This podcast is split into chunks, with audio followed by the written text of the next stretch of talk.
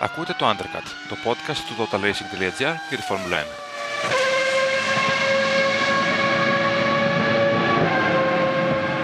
1. Έχω την αίσθηση πως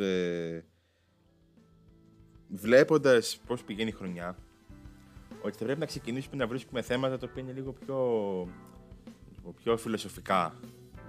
Δεν έχουν να κάνουν μόνο με τη φετινή χρονιά, μόνο με το πρωτάθλημα, μόνο με τη Φόρμουλα 1. Θα έχουμε να φιλοσοφούμε περί του αθλητισμού γενικότερα, Χρήστο.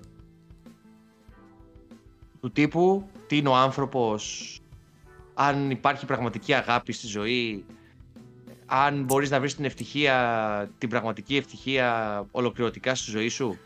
Τέτοια πράγματα ίσως. Τέτοια πράγματα, γιατί όχι πως δεν είχε κάποια ενδιαφέροντα στοιχεία για τον Grand Prix του Miami, αλλά ήταν στοιχεία τα οποία τα έχουμε ξαναδεί και στους 5 αγώνες, θα πω εγώ, στο ξεκίνημα της σεζόν. Να πω ότι δεν τα έλεγα, το είχα προοικονομήσει αυτό μετά τις δοκιμές εξέλιξης στον Bahrain, νομίζω, Δημήτρη. Και είμαστε πολύ νωρίς ακόμα, δυστυχώς, και τα δείγματα δεν είναι καθόλου καλά για την ώρα. Σε μια σεζόν 23 αγώνων, όπως και να έχει, πρέπει κάτι να βρούμε να πούμε. Πρέπει κάτι να συζητήσουμε για τον Grand Prix του Miami επί του προκειμένου. Και αυτό που θέλω να συζητήσουμε ξεκινώντας, γιατί εντάξει, μπορούμε να πούμε για την αγώνα. Δεν ήταν βαρετός με την έννοια ότι δεν γίνονταν τίποτα, γινόντουσαν πράγματα, αλλά γινόντουσαν πράγματα τα οποία βλέπαμε να γίνονται. Δηλαδή τα πολύ βασικά, αυτά που έγιναν, τα βλέπαμε 10 γύρους πριν να εξελίσσονται μπροστά μας. Εγώ, ναι. Πες.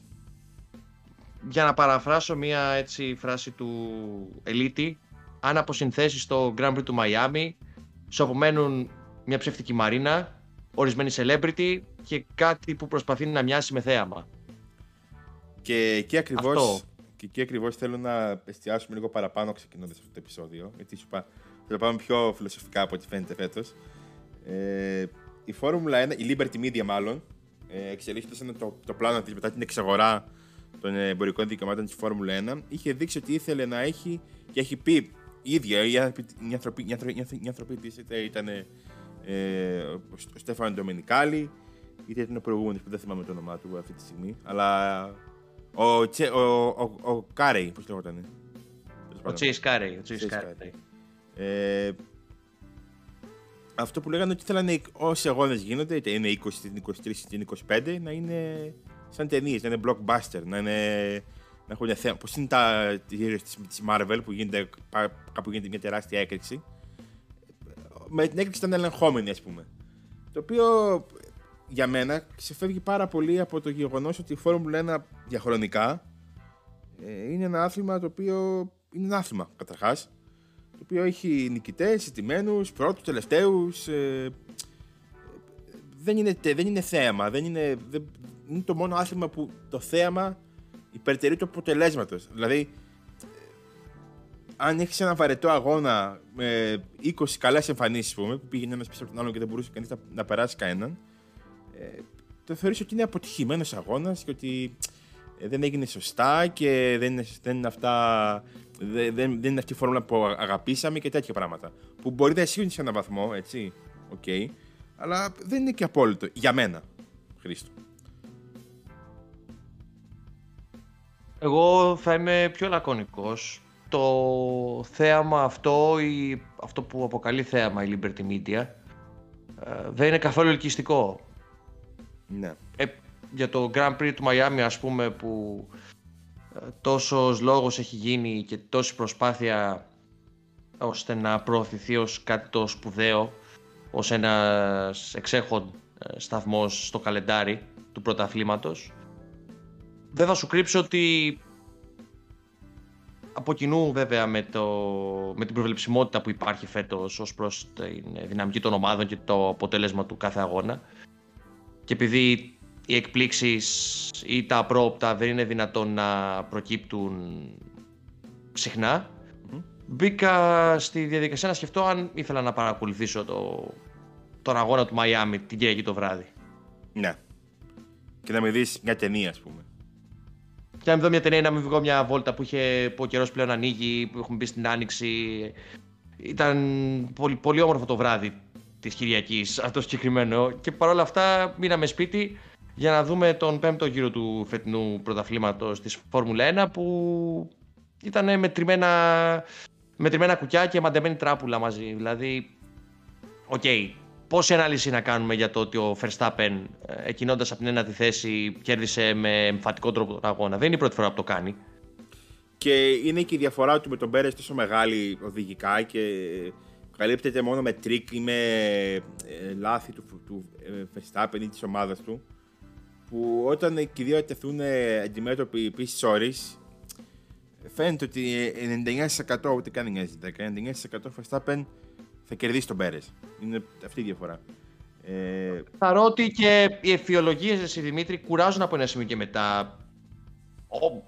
Ακόμα και οι φαν του παγκόσμιου πρωταθλητή δεν έχουν την ίδια ζέση, ας πούμε, να ακούν αποθεωτικά σχόλια. Καταλαβαίνουν, δηλαδή, βλέπουμε όλοι τι συμβαίνει. Δεν ανακαλύπτουμε την Αμερική με αυτά που λέμε. Και πηγαίνοντας πάλι σε μια πιο γενική εικόνα, γιατί το έτερο θέμα που για μένα είχε πολύ μεγάλη σημασία είναι ότι είχαμε την προηγούμενη εβδομάδα μια κουβέντα και πέρασε και μέσα σε αυτή την εβδομάδα μετά όσα έγιναν στο Αζερβαϊτζάν, που για κάποιο λόγο είχαμε αυτό το back-to-back που δεν βγάζει κανένα νόημα, Αζερβαϊτζάν-Μαϊάμι, είναι άλλο θέμα επίσης.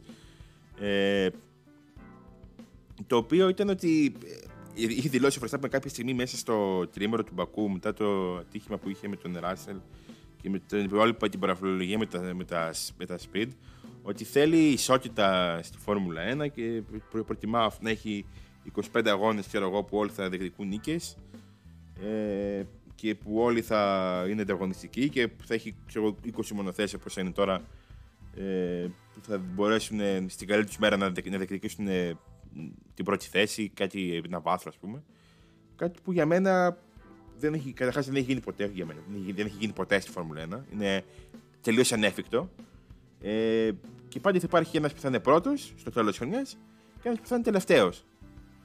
Και τα μεγάλα brand names, ας πούμε, η McLaren, η Ferrari, η Mercedes, η Red Bull, αυτά που είναι ονόματα στη Φόρμουλα 1, ας το πω έτσι, πάντα θα προσελκύουν καλύτερους οδηγούς, πάντα θα προσελκύουν μεγαλύτερους χορηγούς, πάντα θα έχουν μια παραπάνω δυναμική, χωρίς είναι θέμα αποκλειστικά χρημάτων, όσο θέμα πρεστής, και πάντα θα έχουν και ένα πλεονέκτημα απέναντι στις υπόλοιπες.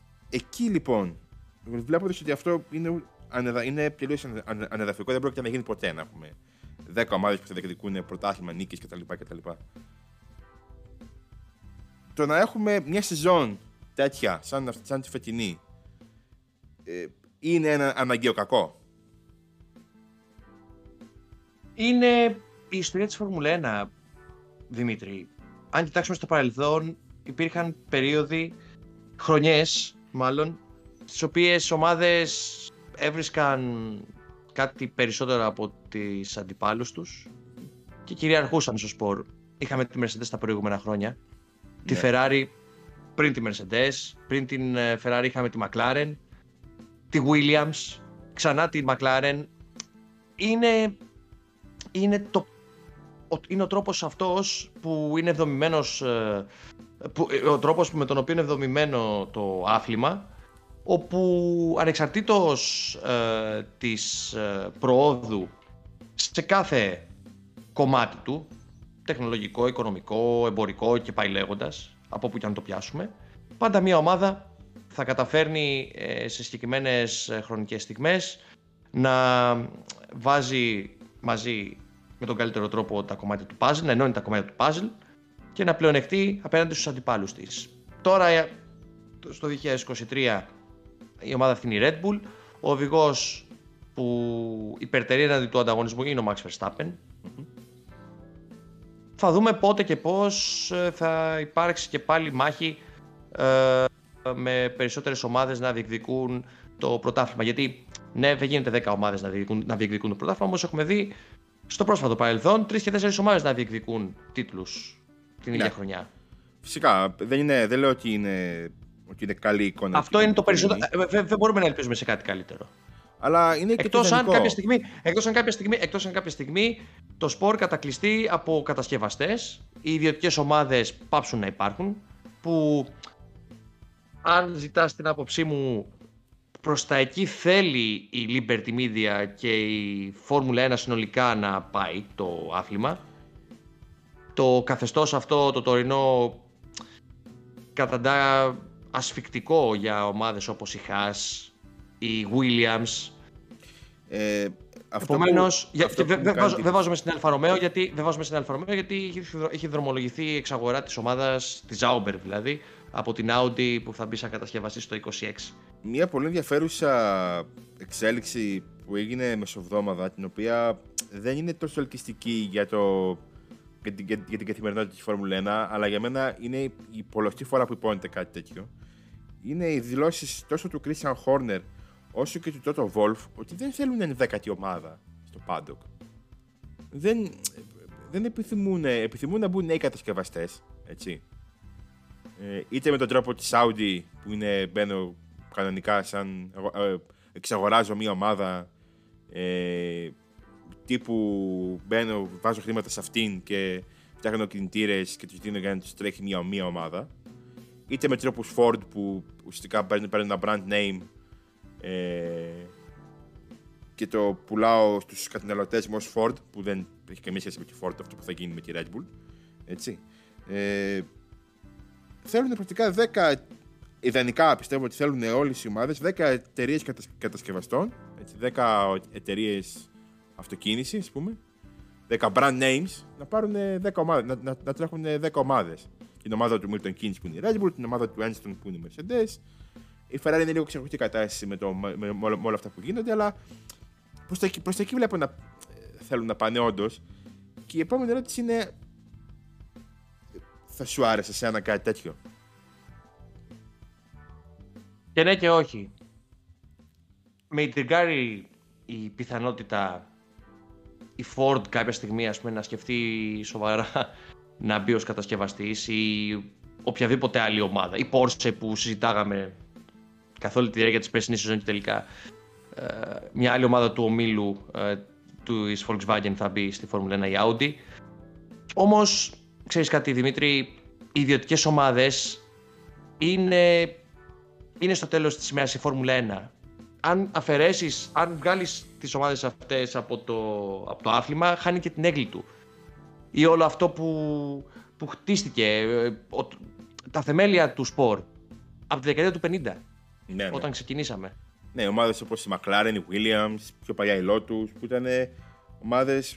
Ακόμα η Brabham, Benetton. Ακόμα και η Ferrari ίδια, πρακτικά, ήταν το όραμα ενός παλαβού, έτσι, του Enzo Ferrari, να φτιάξει αυτοκίνητα που θα πηγαίνουν πιο γρήγορα από τα αυτοκίνητα των υπολείπων που τον κέρδιζαν στους αγώνες που έκανε μεσοπολεμικά και μεταπολεμικά. Αυτό είναι η Ferrari. Δεν είναι κάτι, δεν είναι μια εταιρεία που έγινε μετά. Ήταν ένα όραμα ενός τρελού που ήθελε να κερδίσει τους αγώνες. Αυτό. Συμφωνώ απόλυτα μαζί σου. Νομίζω ότι το που θα πάει η Φόρμουλα 1 τα επόμενα χρόνια θα κριθεί πάρα πολύ από το πώς θα πιάσουν οι κανονισμοί του 26, να έχουμε δηλαδή ένα πιο έντονο ανταγωνισμό, να το πω, πιο θελκτικό, ίσως να είναι σωστή κουβέντα για αυτό που σχεδιάζει η Liberty Media. Δεν κρατάω πολύ ψηλά τις προσδοκίες, ξέροντας πώς δουλεύουν οι ομάδες της Φόρμουλα 1, ξέροντας πόσο ψημένες είναι ειδικά οι μεγάλες ομάδες στο παιχνίδι του ανταγωνισμού και των κανονισμών και όλα αυτά, και πόσο εύκολα μπορούν είτε να διαβάλουν τη διαδικασία είτε τους αντιπάλους τους. Αλλά ας πούμε ότι είναι μια κουβέντα η οποία είμαστε ακόμα στην αρχή της. Τι λες? Είναι γενικότερα ασφυκτικό το πλαίσιο στο οποίο λειτουργούν οι ομάδες τη δεδομένη χρονική στιγμή, και ως εκ τούτου είναι δύσκολο να ανατραπούν ισορροπίες, όπως λες και εσύ. Εγώ προσωπικά είχα αναποθέσει τις ελπίδες μου πέρυσι στις αλλαγές που έγιναν που η αλήθεια είναι ότι τόσο μεγάλες αλλαγές είχαμε χρόνια να δούμε, τόσο σημαντικές αλλαγές. Ιδιαίτερες αλλαγές δεν υπήρξαν. Δεν ξέρω κατά πόσο το 2026 θα ανακατευτεί η τράπουλα περισσότερο ή κατά πόσο επίσης οι ομάδες οι οποίες παλεύουν για το πρωτάθλημα ή μάλλον έχουν τη δυνατότητα να παλέψουν για τίτλους, έχουν αυτή τη δυνατότητα, αν γίνεται, αν και εφόσον θα υπάρξει μια ισορροπία και όχι διαφαινόμενη κυριαρχία της Red Bull, όπως έχουμε αυτή τη στιγμή δει όλοι, παρά τις όποιες ποινές. Δεν ελπίζω τίποτα, ζω ελεύθερος. Ωραία. Ας παράμε τώρα λίγο στα πιο αγωνιστικά, γιατί εντάξει, νομίζω ότι αξίζει να πούμε και για τους... Όλοι φιλοσοφήσαμε. Ναι, θα συνεχιστεί η φιλοσοφία όμως, πιστεύω και μέσα στη σεζόν θα έχουμε πράγματα να βρούμε και να πούμε. Να δούμε λίγο τους οδηγούς πίσω από τη Red Bull, γιατί, αυτό που έγινε μπροστά... Βέβαια, να πούμε λίγο... Δεν θες να πούμε για τον Πέρες κάτι? Εγώ θέλω να πω κάτι για τον Πέρες. Να σταματήσουμε επιτέλους, επειδή μίλησες για το κομμάτι του θεάματος και του σόου, ας σταματήσουμε επιτέλους να λογίζουμε τον Πέρες ως διεκδικητή του τίτλου. Επιτέλους. Δηλαδή, εξυπηρετεί το πιο ενδιαφέρον, προσπαθεί να συντηρήσει η Liberty Media και η Formula 1 γύρω από το άθλημα φέτος. Αλλά το ευρύ κοινό πιστεύω ότι διαθέτει την στοιχειώδη αντίληψη να φιλτράρει την πληροφορία που λαμβάνει. Ναι, δεν νομίζω ότι πρέπει να είσαι ιδιαίτερα...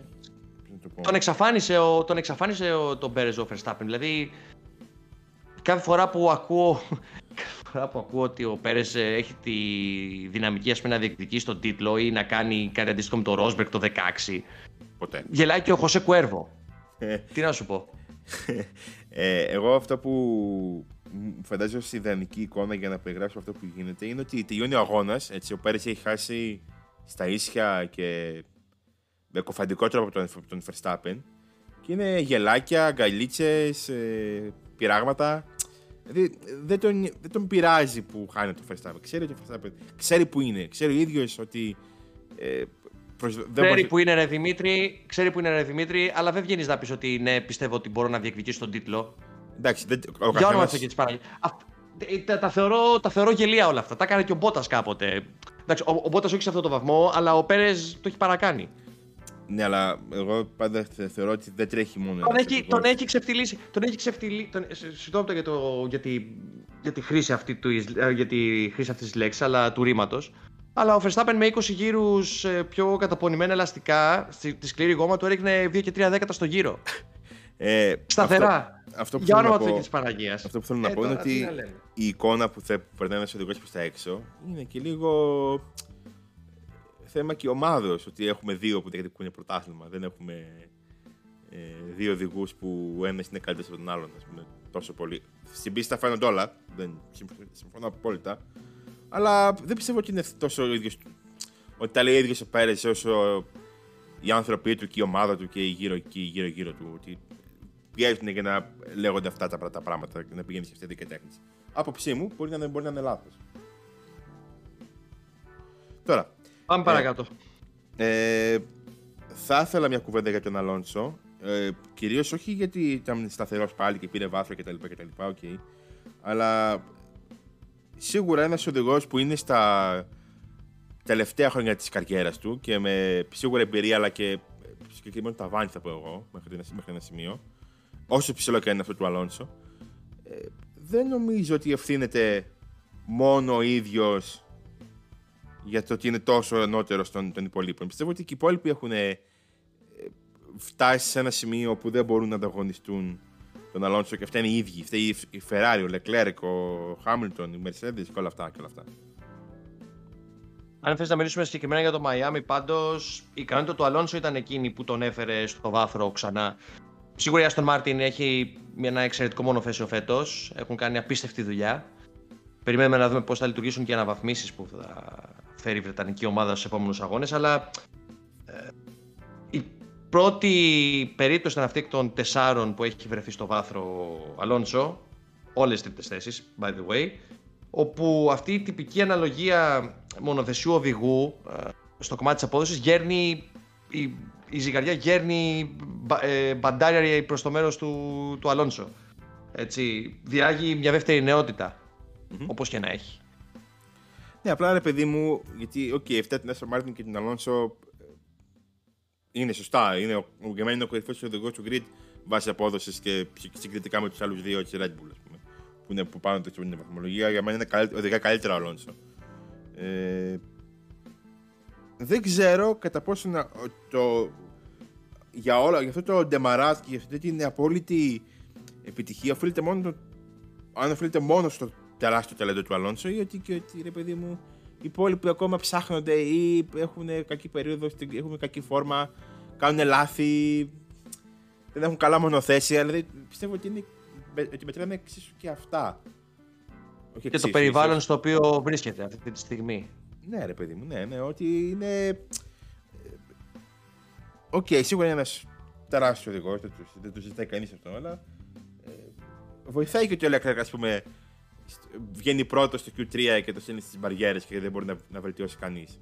Ενώ η Aston Martin μέχρι τον πρώτο γύρο του Q3 ήταν τέταρτο μονοθέσιο. Ίσως τρίτο. Τέταρτο-πέμπτο ήταν, απλά την πάτησε αυτή τη φορά ο Στρολ, ο οποίος γενικά τώρα δεν φημίζεται για την ικανότητά του στις κατακτήρες δοκιμές, με φωτεινές εξαιρέσεις βέβαια πάντα.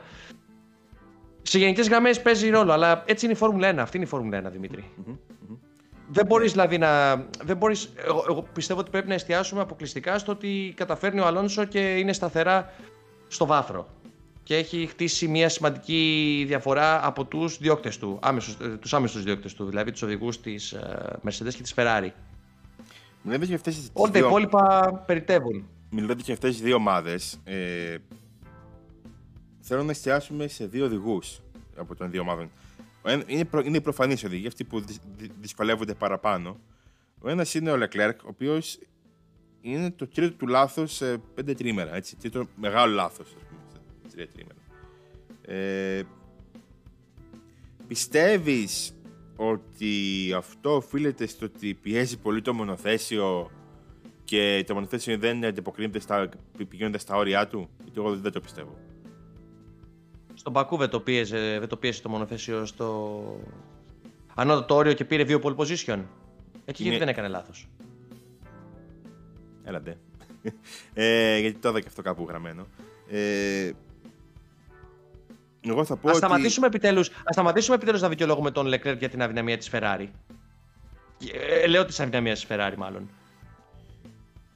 Και πέρσι μέχρι το μέσο της σεζόν, συγγνώμη Δημήτρη, πέρσι μέχρι το μέσο της σεζόν η Ferrari έχει το ταχύτερο μονοθέσιο, μέχρι και το καλοκαιρινό διάλειμμα. Θέλετε να θυμηθούμε πέρα από τα λάθη τα στρατηγικά της Ferrari και τα λάθη του Leclerc, γιατί έχει κάνει λάθη και ο Leclerc. Φυσικά. Ωραία. Αποτελεί δικαιολογία το γεγονός ότι φέτος είναι ακόμα χειρότεροι και το αλαλούμ αυτό σε διοικητικό επίπεδο τους έχει επιβραδύνει και μέσα στην πίστα. Και δεν είναι καμία δικαιολογία ότι ο Leclerc έχει ξεκινήσει τη σεζόν. Πήρε ένα βάθρο στον Πακού που είναι η καλύτερη του πίστα. Μπράβο. Συγχαρητήρια, πολύ καλή εμφάνιση. Αλλά και τώρα στο Μαϊάμι μετά το λάθος στο Q3 σαν τον ευνούχησαν. Ήταν τρομερό από το πώς αγωνίστηκε. Ήταν τρομερό ότι για 40 γύρους δεν μπορούσε να προσπεράσει τον Kevin Magnussen με τη Haas να είναι η δεύτερη ομάδα της Ferrari πρακτικά, έτσι, μέσα στην πίστα.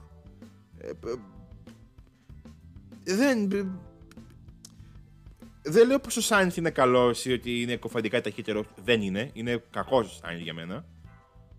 Αλλά είναι κατόρθωμα. Κακό δεν τον λες. Για μένα είναι κακό. Για μένα είναι πολύ χαμηλά πολύ πιο χαμηλά από τα στάνταρτ που έδειξε ακόμα και πέρσι ή στους καλούς του αγώνες. Αλήθεια τώρα. Ναι. Αλήθεια τώρα. Ναι, έτσι πιστεύω. Σε σύγκριση με το περσινό του ξεκίνημα, δηλαδή, τον Sainz φέτος θα βλέπεις χειρότερο. Στα στάνταρτ που είχε. Εντάξει, δεν συγκρίνω τους κακούς του αγώνες με τους καλούς του. Συγκρίνω τη μέση απόδοση του πέρσι με τη μέση απόδοση του φέτος. Μέχρι στιγμής. Εγώ βλέπω μια σύγχυση. Εγώ παρατηρώ μια σύγχυση γενικότερα στο εσωτερικό της Ferrari. Μια ομάδα που ό,τι πρωτότυπο, που η διοίκηση και ο νέος επικεφαλής, ο Φρεντ Βασέρ, επιθυμούν να χτίσουν μια ομάδα γύρω από τον Λεκλέρκ. Ο Λεκλέρκ δεν διάγει μια ευχάριστη περίοδο για τον ίδιο. Έχει μπει σε μυστηριώδεις ατραπούς, ψυχολογικά, πνευματικά και πάει λέγοντας. Ο Σάινθ από την άλλη πλευρά προσπαθεί με τον τρόπο του να επιβιώσει μέσα σε αυτό το περιβάλλον. Έχουν υπάρξει περιπτώσεις στις οποίες ο Ισπανός έχει βρει το setup καλύτερα από τον ομόσταυλό του. Όταν όμως συμβαίνει αυτό, περιέργως και με πολύ έτσι μυστηριώδη τρόπο, η ομάδα άμεσα στρέφεται πίσω στον ομοσταυλό του, στερώντας του την δυνατότητα να διεκδικήσει κάτι καλύτερο. Όμως η βαθμολογία μέχρι στιγμής δεν λέει ψέματα. Ο Σάινθ είναι πολύ μπροστά από τον Λεκλέρκ, αν κρίνουμε από τους βαθμούς που διεκδικεί σε κάθε αγώνα η Ferrari μέχρι τώρα. Έτσι, δεν ξέρω τι μπορεί να συμβεί στην πορεία, αν και δεν έχω την άποψη ότι θα αλλάξει και πολύ δραματικά η κατάσταση. Εδώ είμαστε να το δούμε. Πώς να αλλάξει, αν είναι προβλημάτιστη στη Red Bull, και θα είναι λογικά, γιατί δεν θα πιέζουν και τα μόνα, δεν χρειάζεται να πιέζουν και τα μονοθέσια τους πάρα πολύ. Ειδικά και να πηγαίνετε σε πιο normal πίστες. Το καλύτερο που έχει να πάρει η Ferrari είναι μια τρίτη θέση. Και η διαφορά της τρίτης με την πέμπτη θέση είναι μικρή, είναι 5 βαθμοί, δεν είναι τίποτα τρομερό. Δεν είναι να έρθει να πάρει δεύτερος και άλλος να έρθει έκτος, που είναι 10 βαθμοί. Όπως και να έχει, κάπως σώθηκε η εικόνα τους με τις αναβαθμίσεις που έφεραν. Στον ένα γρήγορο γύρο φαίνεται ότι έχει ταχύτητα το μονοθέσιο και με τις πιο μαλακές γόμες ειδικότερα, τις οποίες το σασί φέρνει πιο γρήγορα σε θερμοκρασία κατάλληλη και κατακρίνουμε τους οδηγούς, αλλά έχουν ταλέντο και οι δύο. Ο Λεκρέκ σίγουρα λίγο περισσότερο. Όμως στον αγώνα κατακριμνίζονται. Έχει μεγαλύτερη σταθερότητα η Aston Martin, ο Αλόνσο δηλαδή, και το οδηγικό δίδυμο της Mercedes που είναι πολύ πολύ καλύτερο και μπορεί να πάρει 9 στις 10, το λέγαμε στο προηγούμενο επεισόδιο, το 120% από το μονοθέσιο. Και αυτό το κάνει ο Russell. Δεν λέω ότι δεν το κάνει ο Hamilton, το κάνει ο Hamilton. Απλά ο Russell το κάνει σταθερά. Το κάνει σε κάθε αγώνα σχεδόν. Και τώρα παίρνει μια τέταρτη θέση που, μπαίνοντας στο τρίμερο, λέγαμε εντάξει, δύσκολο, αλλά δεν νομίζουμε. Δεν ήταν κάτι το οποίο το βλέπεις εύκολα. Η Mercedes έχει ένα αυτοκίνητο αγώνα, ξεκάθαρα. Στο ένα γύρο είναι χάλια μαύρα. Και πέρσι κάπως έτσι ήταν τα πράγματα. Έτσι ακριβώς ήταν. Αυτό που μου κάνει εντύπωση όμως είναι ότι είναι χάλια μαύρα το μονοθέσιο, αλλά παρόλα αυτά στις κατακτήριες έχουμε ένα σχεδόν απολυταρχικό αποτέλεσμα, που έχει τον Ράσελ να κερδίζει σταθερά, και δεν είναι ότι γίνεται να είναι καλύτερος οδηγός, ας πούμε. Οκ, μπορεί να τα έχει βρει καλύτερα με το μονοθέσιο, δεν απαραίτητα να οδηγεί καλύτερα. Μπορεί και να ισχύει, δεν το ξέρω. Αλλά είναι ένα αποτέλεσμα το οποίο μου κάνει τρομερή εντύπωση βλέποντάς το, και ξέροντας ότι ο Ράσελ έχει και την εγκατάλειψη της Αυστραλίας που τους στέρει σε βάθρο για μένα, καταλαβαίνεις ότι είναι ένας οδηγός που, επειδή θέλω να το συγκρίνω και με όλη την κουβέντα που έγινε για την πιθανή στόχευση του Leclerc από την Mercedes για το μέλλον, για μένα είναι ξεκάθαρο ότι ο Russell θα είναι ο νούμερο 1 οδηγός στην Mercedes για όσο χρειαστεί, όσο θέλει ο ίδιος να κάνει στην Mercedes. Κοίτα, για φέτος μάλλον δεν συμμερίζομαι και τόσο την άποψή σου, διότι ο Russell στις κατακτήριες δοκιμές περισσότερο έχει διακριθεί σε σύγκριση με τον Hamilton. Στους αγώνες έχει και κάποιες ατυχίες, αλλά έχουμε περιπτώσεις όπως τον Bahrain ή και στον προηγούμενο αγώνα στον Πακού, που ήταν εμφανώς καλύτερος ο Hamilton. Δεν το διευκρίνησες. Είπες κάτι διαφορετικό, δεν το διευκρίνησες. Ή εγώ δεν πρόσεχα. Δεν ξέρω. Τέλος πάντων, για τις κατακτήσεις δεν συμφωνώ απόλυτα. Στον αγώνα όμως κάπως έχει ισορροπήσει ο Hamilton την μάχη αυτή ανάμεσά τους, εν συγκρίση με πέρυσι, όπου ήταν στο πουθενά και για άλλους λόγους. Αλλά για μένα επειδή το έθιξε στο ζήτημα αυτό, δεν πιστεύω ότι ο Λεκλέρκ έχει κάποια πρόθεση. Όσο κάτι κι αν είναι η Ferrari, από τη στιγμή που βρίσκεται σε αυτό το περιβάλλον τώρα, στο οποίο μια ομάδα θέλει να λειτουργήσει γύρω του και ο ίδιος επικεφαλής της παραδέχεται ότι έχει λόγο σε αποφάσεις που λαμβάνονται, σε αρμοδιότητες που στην τελική δεν έχουν να κάνουν με τον ίδιο. Δεν ξέρω κατά πόσο θέλει να πάει στη Mercedes για να είναι το νούμερο 2 του Ράσελ. Αυτό που λέω είναι ότι μου φαίνεται ουτοπικό να θέλει η Mercedes τον Leclerc και το συμβόλαιο του Leclerc, να το πω έτσι, και τα όσα φέρνει μαζί του ο Leclerc πηγαίνοντας αλλάζοντας ομάδα. Δηλαδή έχει το Russell, δεν τον κάνει το Leclerc. Αυτό υπό την προϋπόθεση ότι ο Hamilton θέλει τόσο πολύ όσο κάποια media προβάλλουν να πραγματοποιήσει το όνειρό του να οδηγήσει για τη Ferrari κάποια στιγμή. Που αμφιβάλλω, αλλά τέλος πάντων. Ρε παιδί μου, το 27 ξέρω αποσύρεται, το 26-25 αποσύρεται ο Hamilton. Είναι μεγάλο, το έχει πει και ίδιος, γιατί δεν έχει πάρα πολλά χρόνια μπροστά του. Θέλει να κάτσει όσο περισσότερο μπορεί, αλλά δεν έχει και μεγάλο ορίζοντα. Δηλαδή, έχεις το Russell, τι να τον κάνεις, δηλαδή, πολύ καλύτερος οδηγός σε όλα του. Δηλαδή, είναι τόσο χαοτική η διαφορά των δύο οδηγών στα μάτια μου, έτσι. Όσο είναι σχεδόν ίση με τη διαφορά που είχε ο Verstappen με τον Leclerc. Να το πω έτσι. Μαζί σου σε αυτό. Κανένας δεν αμφισβητεί κανένας. Μεταξύ μας δεν αμφισβητεί κανένας την αξία του Russell. Από πέρσι είχαμε επισημάνει πολλάκις το ότι δεν πρέπει να υποτιμάμε το γεγονός ότι διακρίθηκε απέναντι σε έναν 7 φορές παγκόσμιο πρωταθλητή και συνεχίζει και το κάνει. Και το κάνει και... Αυτό ήθελα να πω, αυτό ήθελα να πω. Και πάβουν και οι δικαιολογίες. Και φέτος έχω την αίσθηση ότι στο περιβάλλον των υποστηρικτών της Mercedes και του κοινού γενικότερα πάβουν και οι δικαιολογίες που υφίσταντο για πνευματική ανεπάρκεια του Χάμιλτον ή έλλειψη κινήτρου λόγω των όσων έγιναν στο Αμπου Ντάμπι το 2021. Εγώ πιστεύω ότι μετά από τον πρώτο του καλό αγώνα πέρσι σταμάτησε να πάβουν αυτά που ήταν στην Ισπανία. Εκεί βρήκε τον εαυτό του. Ήταν μεγάλη διαφορά του Χάμιλτον πριν και τον Χάμιλτον μετά από αυτόν τον αγώνα. Αυτό που έχει σημασία για μένα είναι ότι ο Ράσελ, επειδή η Mercedes δεν διεκδικεί νίκες και πρωταθλήματα και όλα αυτά, έχει περάσει λίγο ξέχωρα από τα μάτια του πόσο καλός είναι και πόσο σταθερά καλός είναι. Ακόμα και στις κακές του μέρες θα πάρει αυτό το maximum που θα μπορούσε να πάρει. Δεν θα κάνει χαζομάρες, δεν θα κάνει λάθη τα οποία είναι... Δεν θα κάνει αυτό που έκανε ο Leclerc στις κατακτήριες. Δεν θα το έκανε... Δεν το έχει κάνει. Δεν θα κάνουμε τώρα. Δεν το έχει κάνει. Στη Βραζιλία πέρσι, στο Q3. Όχι με την... Για τις κατακτήριες που μετρούσε και το sprint. Τι? Όχι, ναι, οκ, αλλά... Μετά... Είδες, δεν το περίμενες αυτό, δεν το βλέπεις να έρχεται. Μετά τι έγινε όμως? Μετά, οκ, εντάξει. Άλλο Παπαευαγγέλιο, αλλά... Τι άλλο Παπαευαγγέλιο? Μιλάμε για συγκεκριμένα φαινόμενα. Έκανε λάθος, μου λες τώρα, και μετά πέρασε τον Verstappen στα ίσια και μετά δεν απειλεί και μετά τον Hamilton στα ίσια. Δηλαδή, τι συγκρίνουμε τώρα? Νομίζω ότι το νόημα το πιάσανε όσοι μας ακούνε, όπως και να έχει. Τέλος πάντων. Λοιπόν,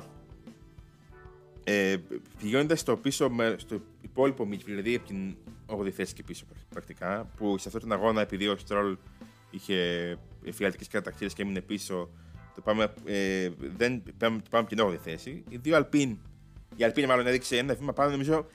Πες ήταν οικιακά απογοητευμένοι από το αποτέλεσμα η Alpine με βάση αυτά που είδαμε στις κατακτήριες και πώς εξελίχθηκε ο αγώνας. Είχαν προβλημάτιστο αγώνα για πρώτη φορά φέτος, άρα κρατάνε τους 6 βαθμούς που πήραν με τον Gasly και τον Οκόν. Και πάμε παρακάτω και πάνε στους επόμενους αγώνες θέλοντας να χτίσουν πάνω σε αυτό το αποτέλεσμα. Και σε μια απόλυτη ανισορροπία που εκτελήσεται φέτος, και φέτος μάλλον ανάμεσα στις δύο αυτές ομάδες. Η McLaren από το καλούτσικο αποτέλεσμα στον Μπακού έκανε ό,τι και η Alpine στο Αζερμπαϊτζάν σχεδόν. Με το ζόρι τερματίσαν τον αγώνα.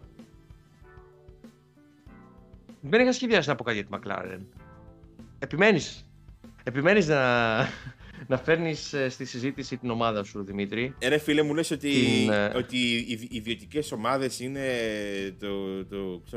το επιμύθιο της Formula 1 και τώρα μου λες τι να πω για τη McLaren, δεν έχω κάτι να πω. Πες τώρα, αναγκαστικά πες. Στον αγώνα αυτό είχα περισσότερα να πω για τη Haas, άλλη μια ιδιωτική ομάδα. Για να πω για τη Haas για τη McLaren τελικά. Πες για όποια θες τώρα, μωρέ, σιγά. Δεν δούλεψαν καθόλου οι αναβαθμίσεις, παρότι την Παρασκευή φάνηκε αρκετά γρήγορος ο Λάντο Νόρις. Ο Piastri ήταν εκτός ρυθμού καθόλου τη διάρκεια του τριημέρου. Στον αγώνα είχε και μια επαφή στον πρώτο γύρο με τον De Vries, παρά λίγο να του κάνει Hülkenberg ή Hülkenberg ή Grosjean στο Spa κάποτε, κάπου, οι δυο τους. Hülkenberg περισσότερο με τον Alonso. Το γλιτώσαμε ευτυχώς. Βέβαια, ένα αυτοκίνητο ασφαλείας εκεί δεν ξέρουμε πώς θα έχει λειτουργήσει στις ισορροπίες του αγώνα. Τέλος πάντων, ένας πολύ κακός αγώνας για τη McLaren που είναι η τύψη του βάθους για άλλη μια φορά. Από τους βαθμούς μπορεί να τους βλέπεις να παλεύουν να τερματίσουν τον αγώνα. Ίσως και με μια ελαφρά επιδείνωση φέτος εν συγκρίση με το 22. Δεν ξέρω πώς θα πάνε στη συνέχεια. Για να μιλήσω και για τη Haas, έκανε το καλύτερο της τριήμερο φέτος, παρά το γεγονός ότι πήρε μόνο έναν βαθμό με τον Magnussen, ο οποίος κατατάχει τέταρτος με όλα αυτά που γίνανε στις κατακτήριες δοκιμές. Και ο Hülkenberg έκανε καλό αγώνα, όμως η ανάποδη αυτή στρατηγική που δοκίμασε ο Γερμανός από κοινού με τον Max Verstappen, τον Lewis Hamilton, τον Stroll, τον Ocon και τον Tsunoda. Δεν νομίζω ότι μου διαφεύγει κάποιος άλλος οδηγός που ξεκίνησε με τα σκληρά ελαστικά τον αγώνα. Που ήταν αυτή ήταν. Από ένα σημείο και μετά, όταν πλέον η φθορά αρχίζει και απαιτεί τον οδηγικό τάλαντο ως προς την διαχείριση, εκεί ο Hülkenberg κάπως υστερεί σε σχέση με τον ανταγωνισμό και γι' αυτό έχασε θέσεις νομίζω στο τέλος, ή βρέθηκε σε δεινή θέση στο τέλος μετά τη δική του αλλαγή. Πάρα πολύ καλός αγώνας για τη Haas που υπήρξε σημεία που ήταν πιο γρήγορη και από τη Ferrari. Όπως είπαμε, στην περίπτωση Magnussen δηλαδή. Δεν έχω ξαναδεί οδηγό να γλεντάει έτσι άλλον οδηγό με τόση διαφορά και όλα στα δύο μονοθέσια όσο ο Magnussen σήμερα τον Leclerc.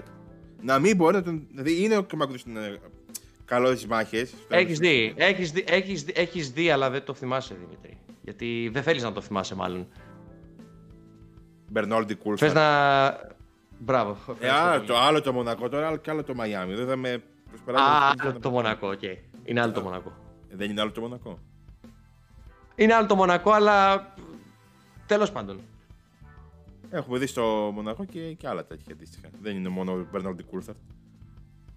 Όσο τέτοιες μάχες ανάμεσα στους οδηγούς που είχαν τέτοια διαφορά τα μονοθέσιά τους, όχι, δεν νομίζω. Και αν πούμε κάτι που έγινε πριν από 22 χρόνια, εντάξει, μπράβο του, είναι και Μπερνόλντι.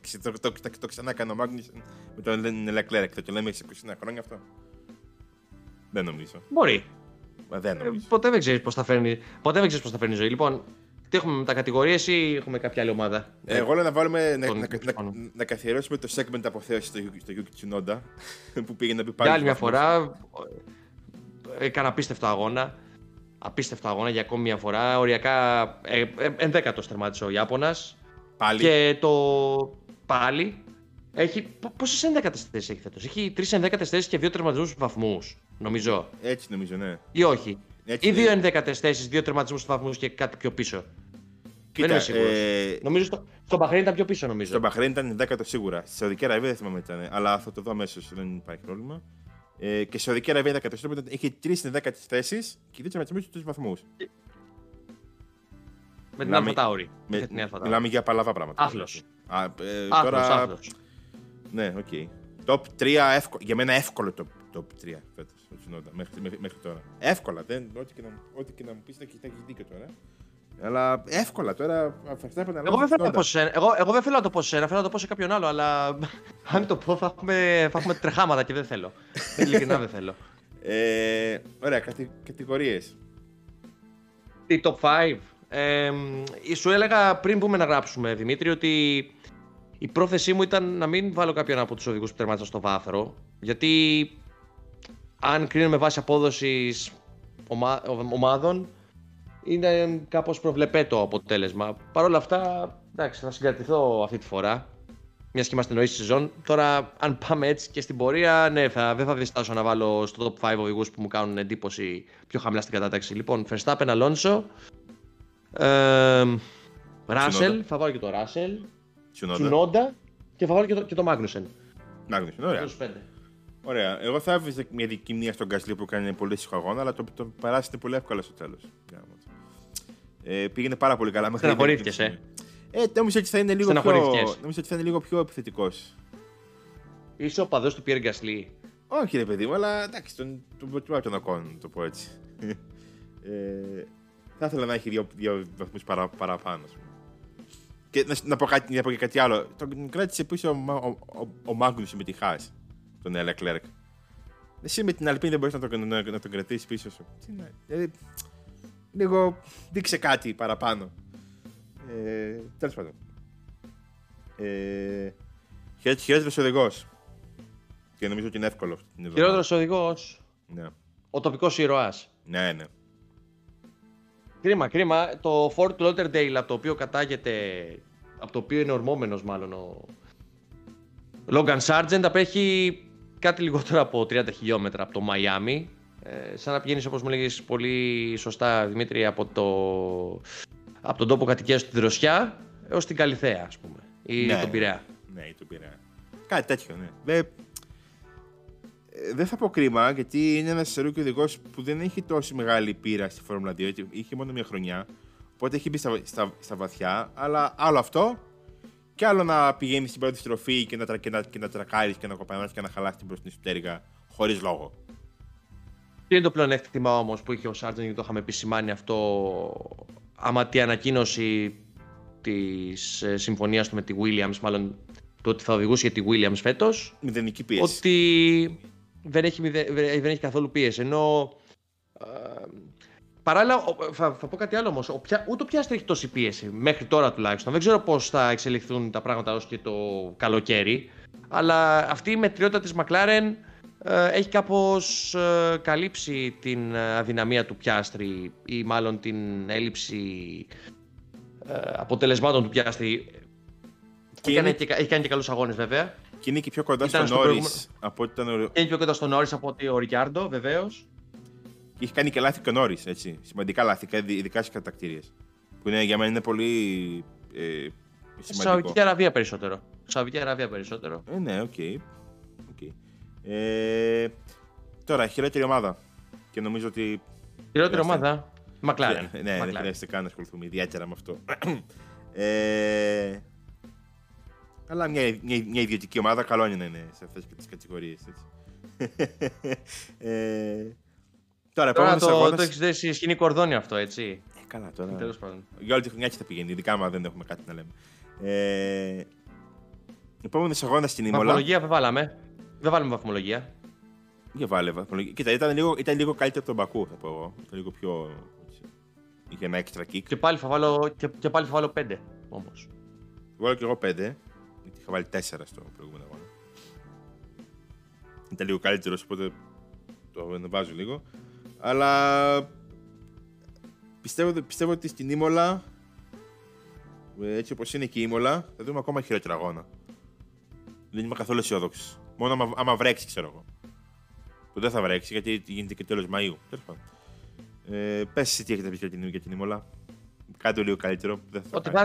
Ότι θα έρθουν αναβαθμίσεις στις περισσότερες ομάδες, σημαντικές αναβαθμίσεις, μάλλον το πρώτο μέρος των αναβαθμίσεων σε ένα εύρος έτσι, 3 αγώνων, γιατί μετά από το κενό μιας εβδομάδας μέχρι το Grand Prix της Emilia Romagna έχουμε 3 αγώνες σειρά, triple header, Imola, Μονακό και Βαρκελόνη στις αρχές Ιουνίου. Η Imola η οποία έρχεται ανήμερα των βουλευτικών εκλογών στη χώρα μας. Ελπίζω η ευχή που θα δώσω δεν είναι τόσο για τα αμυγός αγωνιστικά, όσο το ότι ελπίζω ότι στο επόμενο επεισόδιο του Undercut θα έχει περισσότερο ενδιαφέρον να μιλήσουμε για τον αγώνα αυτό καθ' αυτό παρά για τις εκλογές και για το εκλογικό αποτέλεσμα τότε. Εφόσον έχουμε και απλή αναλογική και πάει λέγοντας. Αυτή είναι η ευχή που, που θα δώσω. Θα βγάλουμε exit polls για τον νικητή. Exit poll δεν θα βγάλουμε. Νομίζω ότι την ώρα που θα. Μέχρι να φτάσουμε τότε, πρώτο Θεός. Μας δίνεται, θα έχουμε μας εικόνα το πιο. Μας δίνεται η ευκαιρία για εξαιρετικό τίτλο όμως την επόμενη εβδομάδα. Την επόμενη Undercut. Όχι. Δεν θα το πω. Αλήθεια, τώρα δεν θα το πω, τον έχω σκεφτεί ήδη. Τον τίτλο του επεισοδίου το οποίο γράφουμε αυτή τη στιγμή τον έχεις κατά νου? Τον έχω κατά νου. Ωραία. Ωραία. Λοιπόν, σας ευχαριστούμε πάρα πολύ που μας ακούσατε. Ήταν το 7ο επεισόδιο της 3ης σεζόν του Undercut, του podcast του Total Racing για το παγκόσμιο πρωτάθλημα της Formula 1. Κάντε subscribe στο Spotify, τα Apple Podcasts και όποια άλλη πλατφόρμα ακρόασης είναι διαθέσιμο το Undercut. Δεν έχουμε να προσθέσουμε κάτι άλλο, νομίζω. Να απαντήσετε τον στην ερώτηση. Να απαντήσετε στην ερώτηση. Έχουμε ερώτηση. Την προηγούμενη εβδομάδα νομίζω δεν είχαμε. Είχαμε. Εγώ δεν πρόσεξα. Εσύ δεν πρόσεξα. Είχαμε. Καλά πάει αυτό. Λοιπόν, από τον Δημήτρη Βούρδα και τον Χρήστο Κανάκη, να είστε καλά.